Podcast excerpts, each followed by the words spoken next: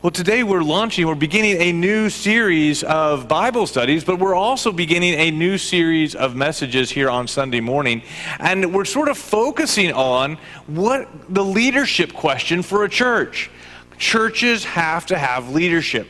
God has given us a, a high exalted leader in Jesus Christ, but as we learn to be like him, he has given us the privilege of being together in a church. And he has given us the privilege of then in that church organization to actually learn to be more like Jesus. And part of that is learning, well, authority. We're learning leadership learning governance, but also learning to how to work together and work as a team and be all that God has created us to be. So today we're actually sort of beginning this set of leadership questions that I think the apostle Paul tries to answer in the book of First Timothy.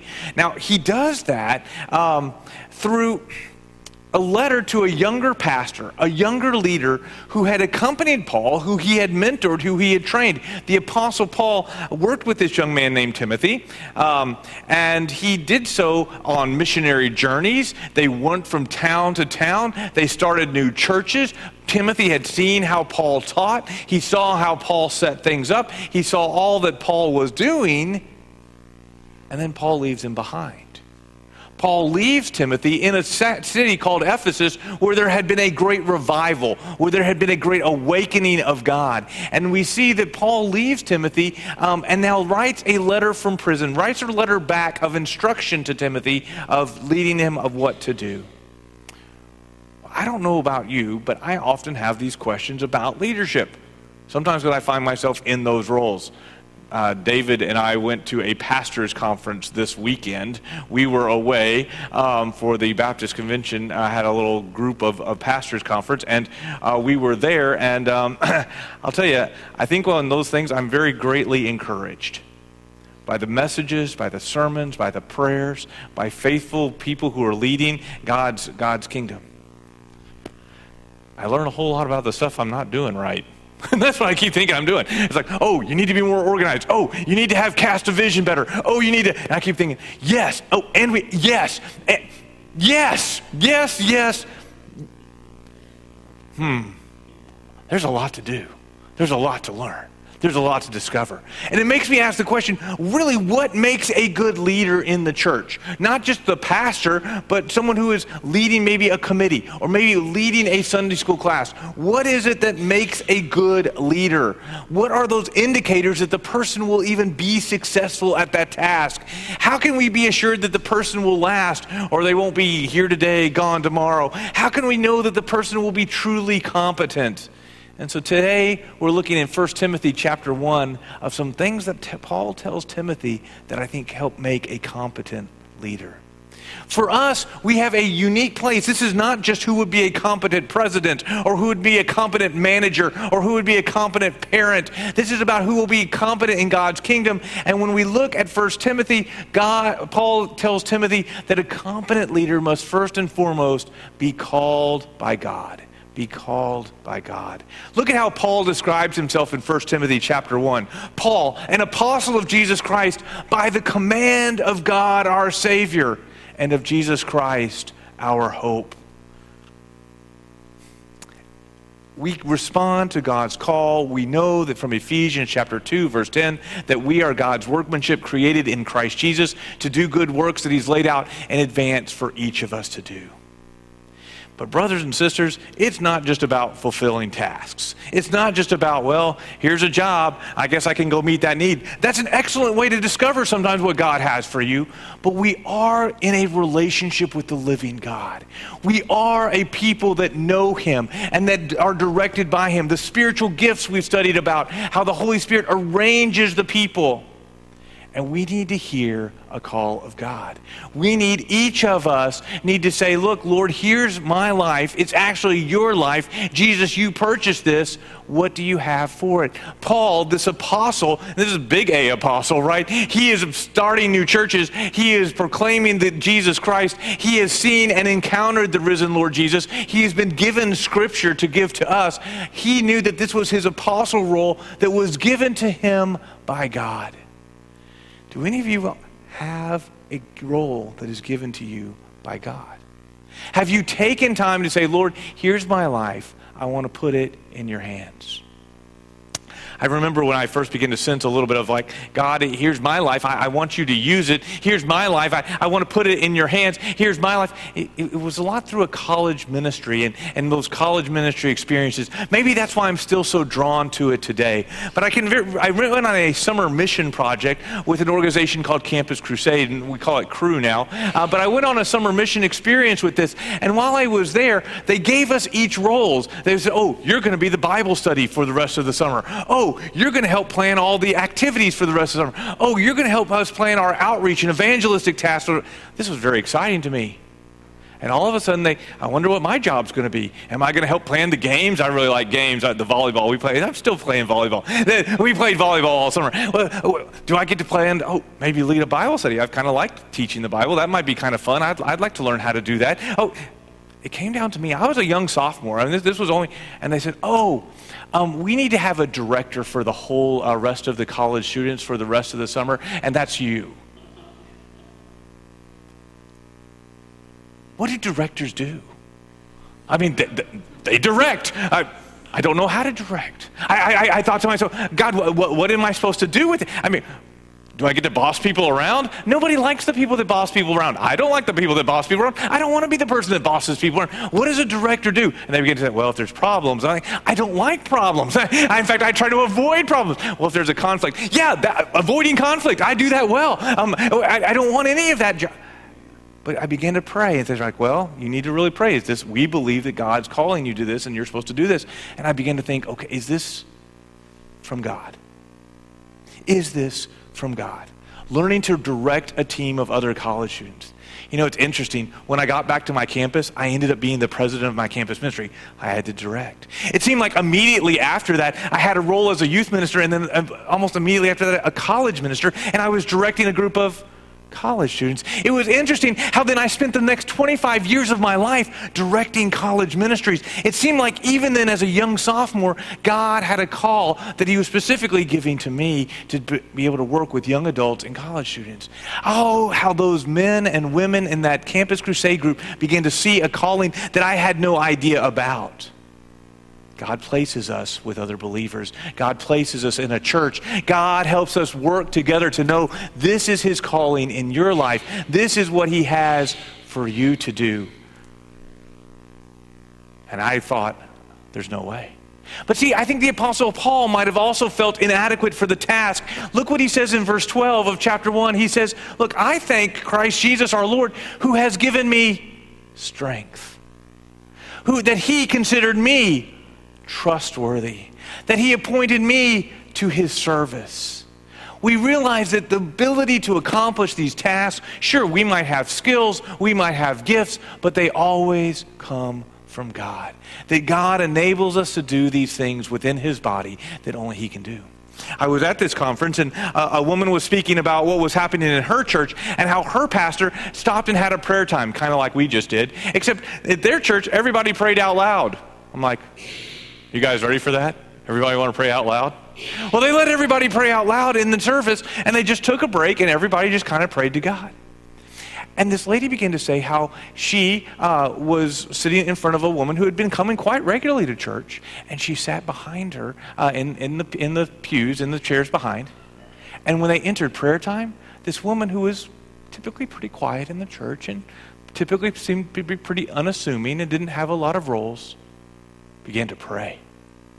And oh, she began to pray. And she began to ask for God's movement. She began to ask God to pour out his blessing, to give wisdom to the leaders, that God would give gifts of evangelism, that the church would begin to reach out and spread. And she just began to call down the blessings of heaven on the congregation and the leaders and the members and people who weren't there yet. And she prayed and she prayed and she prayed. And the woman who was giving testimony about it was standing there going, I didn't have anything to say. I was just like, what she says, and that, and that, and that one too, and, and whatever else she's praying. And she was just in her spirit going, Amen and amen, amen, just whatever.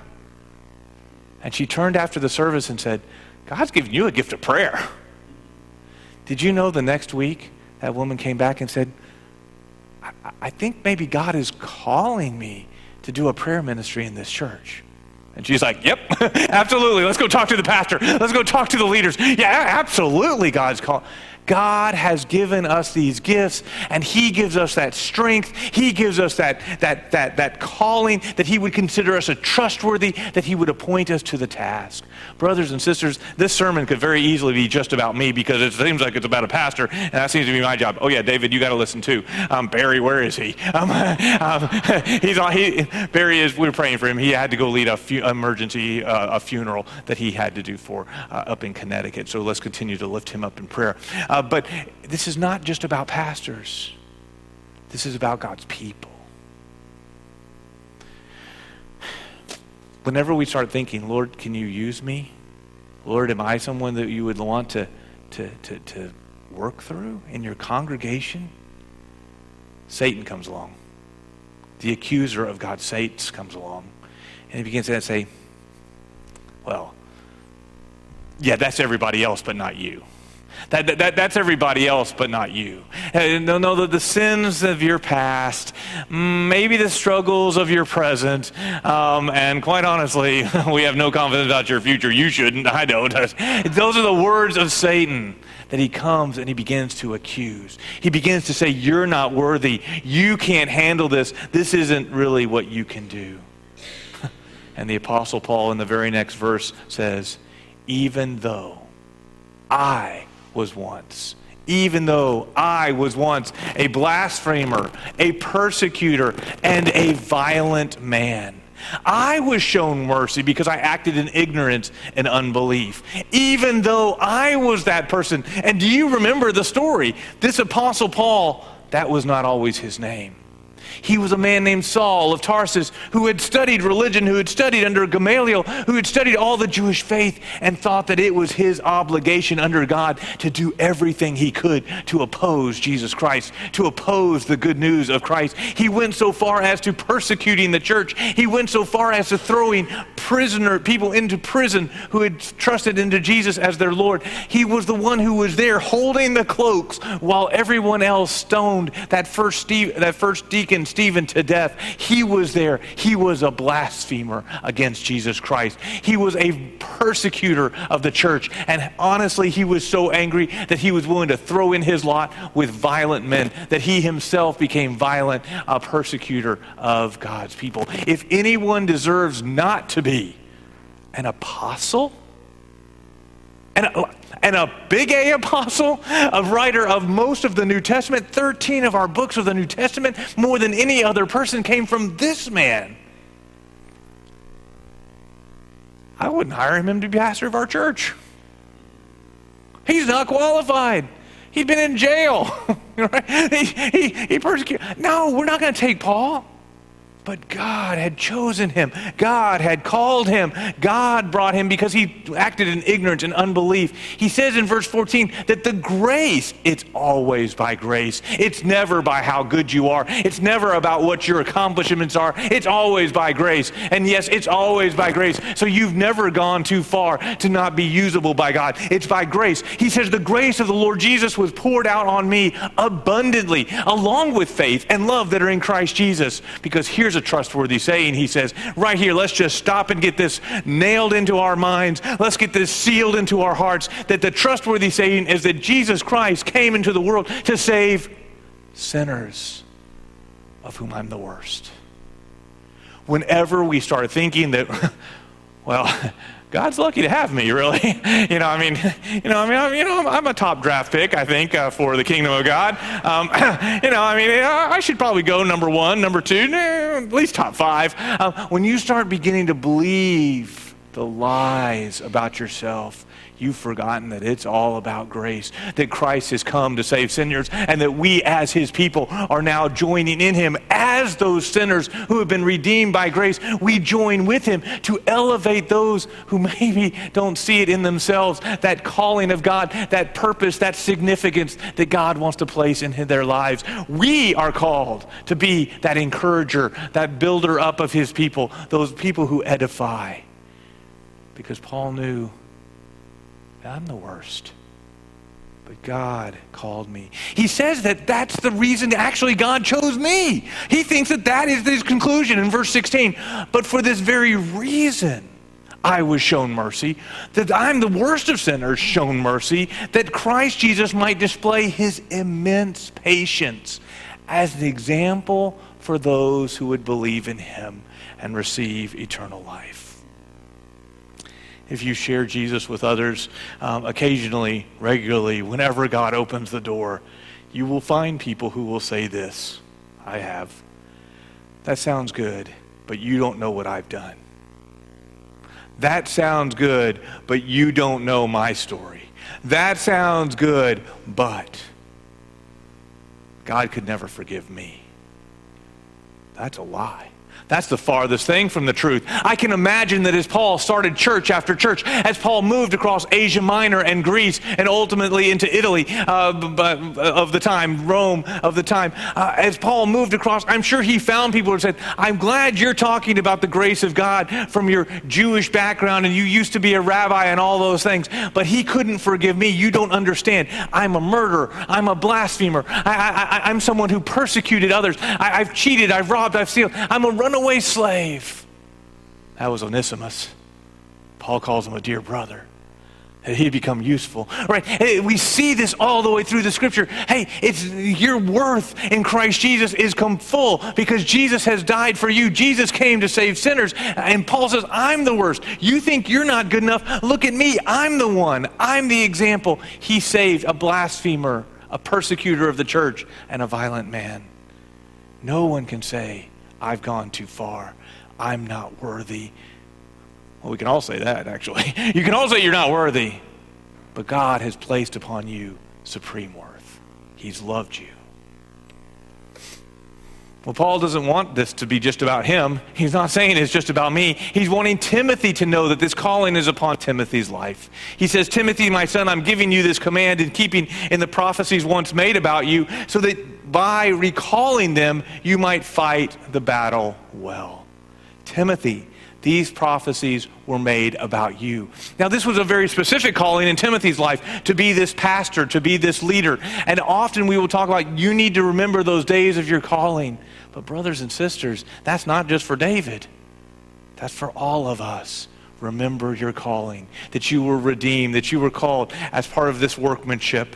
He says, brothers, look in 1 Corinthians chapter 1. I really kind of like this verse because Paul just wants to kind of remind us of some things. Brothers and sisters, 1 Corinthians chapter 1, verse 26, think of it what you were when you were called. Not many of you were wise by human standards. Not many of you were influential. Not many of you were of noble birth. But Paul chose the foolish things of this world to shame the wise. God chose the weak things of this world to shame the strong. Brothers and sisters, we begin right here. When we're going to talk about competence and leadership for our church, we need some people that might have been foolish, maybe the unwise Maybe the ones who are not influential, not rich, not wealthy. Maybe those who are weak in themselves. I think I qualify. Maybe you do too. God calls people that are available. God calls people that are willing to be used. Will you say, Here am I, send me? The competent Christian leader begins not being full of themselves, but being empty. Being say, Yes, Lord, here am I. Use me. Well, there's a few other things that Paul wants us to know from this passage. Second, the competent Christian leader must be committed to the assignment. Must be committed to the assignment. Um, in 1 Corinthians, it does it says the same thing. Uh, one who has been given a trust must prove faithful. Here's how he says it in 1 Timothy chapter 1, verse 3. As I urged you when I went to Macedonia, stay there. As I urged you when I went to Macedonia, stay there in Ephesus so that you might command certain people not to fe- teach false doctrines any longer. Stay there. Now, whenever I preach something like this, I, I feel like I needed to always say that there's a little there's wiggle room here. We see in the New Testament very much that God moves people around. That sometimes Apollos uh, was over in Ephesus, and sometimes Apollos was doing great work in Corinth. The Apostle Paul himself was on missionary journeys, moving around and around and around. Uh, Priscilla and Aquila served the church in Rome, and served the church in Corinth, and served the church in Ephesus. God placed different people at different uh, churches for different seasons to do different work. Absolutely. Don't, don't, don't, don't uh, ever mistake like, oh, well, I've got to stay right here. This is my home church. This is, I'm, no, no, God moves us around always for the same purpose for our good and the good of his people.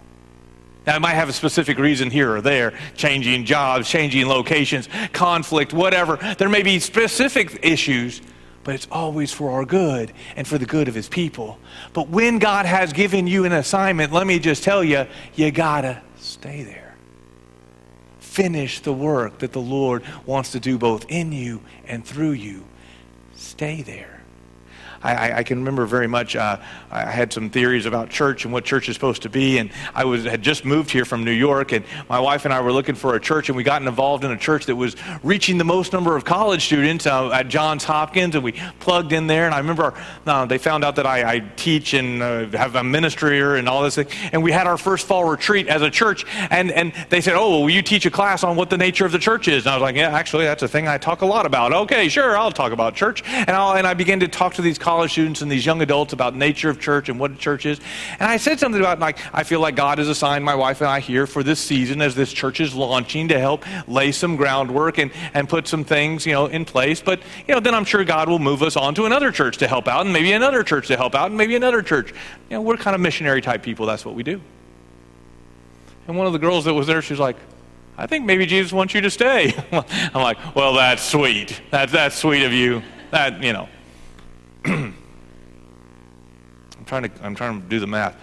13, 14 years later? 14 years later, I think uh, maybe God moved us to the next spot. Stay there. There's something that happens in us through longevity and through us in longevity. We don't just bounce from place to place to place, especially not because, oh, well, you know, it's kind of hard here. There's some difficulties here. There's some problems here. Maybe I'll bounce on to the next thing. No, God calls us to walk through the problems. I had a boss who came, and I think he was well meaning. I don't, I don't even know if he was. I, he tried. Um, let's just, I'll give him that much. He tried. Anybody have bosses that you're like, I don't know? Um, I had a boss, and he tried. I shouldn't complain but I'm complaining. It was a tough time. But I remember him trying to, like, as he was putting all these new things in place and changing everything and doing things that really caused a lot of consternation and frustration among the staff, he said this. He's like, guys, this is going to be fun because I'm not doing anything that's not fun. I thought, this isn't fun for us. I, I, uh, he only lasted about six months, I think, in that role. He, didn't last long. Um, but I had this thought when he was saying this, and maybe just because I was being very much judgmental on this part because I was frustrated, but I thought, I'm only going to do things that are fun. That, that, that, can't be my, that can't be my guiding principle. Now, do I want to be in a work where 90% of the work is things that are in my areas of giftedness, things that tend to revitalize me, tend to things that tend to energize me? I mean, I would, that, that's a blessing from God for sure. But saying, I only want to do it when it's not hard and when it's easy, yeah, I don't think that's what Jesus called us to. I don't think that's what he called us to. Sometimes we need to stay there. Look at what it says in Hebrews chapter 12. Let us fix on uh, our eyes on Jesus, that author or pioneer and perfecter of our faith, who for the joy set before him endured the cross. Cross wasn't fun. There was nothing that he, Jesus enjoyed about the cross. The joy was before him. He endured the cross to accomplish God's purpose in his life, scorning its shame, now sitting down at the right hand of the throne of God. So let's say, or let's say with the writer of Hebrews in chapter 12, consider him, Jesus, who endured such opposition. Opposition is not fun. He endured the opposition from sinners so that you won't grow weary and losing heart. Sometimes we just need to stay there, finish the task, do what God has for us to do. A competency in Christian leadership is sometimes just stick to itness. And not just abandoning for what we think are those greener pastures, for what we think is the, the, the, the bone on the other side. What, what's the thing where the dog looks at the bone in the river? Right, right? You, you got it. We, we think that something sounds better. In Acts chapter 20, Paul says it this way However, I consider my life worth nothing to me. My only aim is to finish the race, complete the task that the Lord Jesus is giving me, the task of testifying to the good news of God's grace. This Paul, who had been through prison, who had been shipwrecked, who had been beaten, who people threw rocks at until they thought he was dead, this Paul says, I don't count my worth. Lo- my life worth anything, I want to finish the task. In 2 Timothy chapter 4, at the end of Paul's life, he says this For I'm being poured out like a drink offering. And the time for my departure is near, but I have fought the good fight. I have finished the race. I have kept the faith. Something that haunts me, quite honestly, is something my pastor said to me years ago. He said, Do you know how few people finish well? When we look at the scriptures, how few, the, the, you know, the Davids, the Solomons, uh, so, some of our heroes of the faith, how few finished well. I want to finish well. That means endurance. That means setting my eyes on Jesus, the author and perfecter of our faith. A competent leader must be called, but they also need to stick to it. Not just when times are good, but through even the difficulties. Number three, I got a third one. A competent leader must be corrective. Must be corrective. What do I mean by that? Corrective to the people. Look at what Paul tells Timothy. That's the easiest way to see it. As I urge you, what are they supposed to do? Stay in Ephesus. But why are you supposed to stay in Ephesus? So that you might command certain people not to teach false doctrines any longer, or to devote themselves to myths or to genealogies, keeping going. Such things promote controversial speculations rather than advancing God's work, which is by faith. Oh my goodness, what's going on? Part of the role for us as believers is we are corrective measures in each other's lives. Those of us who are teachers of God's Word, we take this very seriously. I mean, this is a tricky thing. We don't want to just teach our personal opinions. We don't want to just say, this is the way I think church ought to be. This is the way I think we ought to do worship service. This is the way I think it goes. This is how I think. We've got plenty of controversial issues in the church today. we've had plenty of controversial issues in the church in Paul's time. We've always had controversial issues. And we, as God's teachers, as God's leaders, and those of you who are teaching, our children's Sunday school class, our youth Sunday school class, our adult classes, we are called to help people know God's Word well, to teach God's Word well. Where there are disputable matters, as it talks about in Romans 14, well, a lot of that we're supposed to keep to ourselves. A lot of those we want to make sure we're not a stumbling block. There are things that God gives us about disputable matters, but in things of God that are clear, we need to be clear. Paul's telling Timothy, there are things that are clear that you want to make clear to God's people. Things about who Jesus is, salvation, how we are supposed to live in love, and how we're supposed to love one another in the right way. We are called to be these things that are not about, what does he say in verse 4? Controversial speculations one of my principles is that what the Bible is very, very, very, very, very clear about, I'm going to be very, very, very, very clear about. And I'm going to preach a lot. If you're like, yeah, we have heard this one before, you're going to hear that one again and again and again. The Apostle Paul in Philippians says, I'm writing the same things to you because it's a safeguard for all of you. We're going to proclaim Jesus. We're going to proclaim the resurrection. We're going to proclaim salvation. But we're also going to talk about the way we interact with God and how God has called us to live and live out with, with one another. When it's clear in the scriptures, we're going to be extremely clear. And the parts of the scripture that are a little on the fuzzy side, the part of the scripture that's not as clear, well, we'll probably be a little fuzzy on that.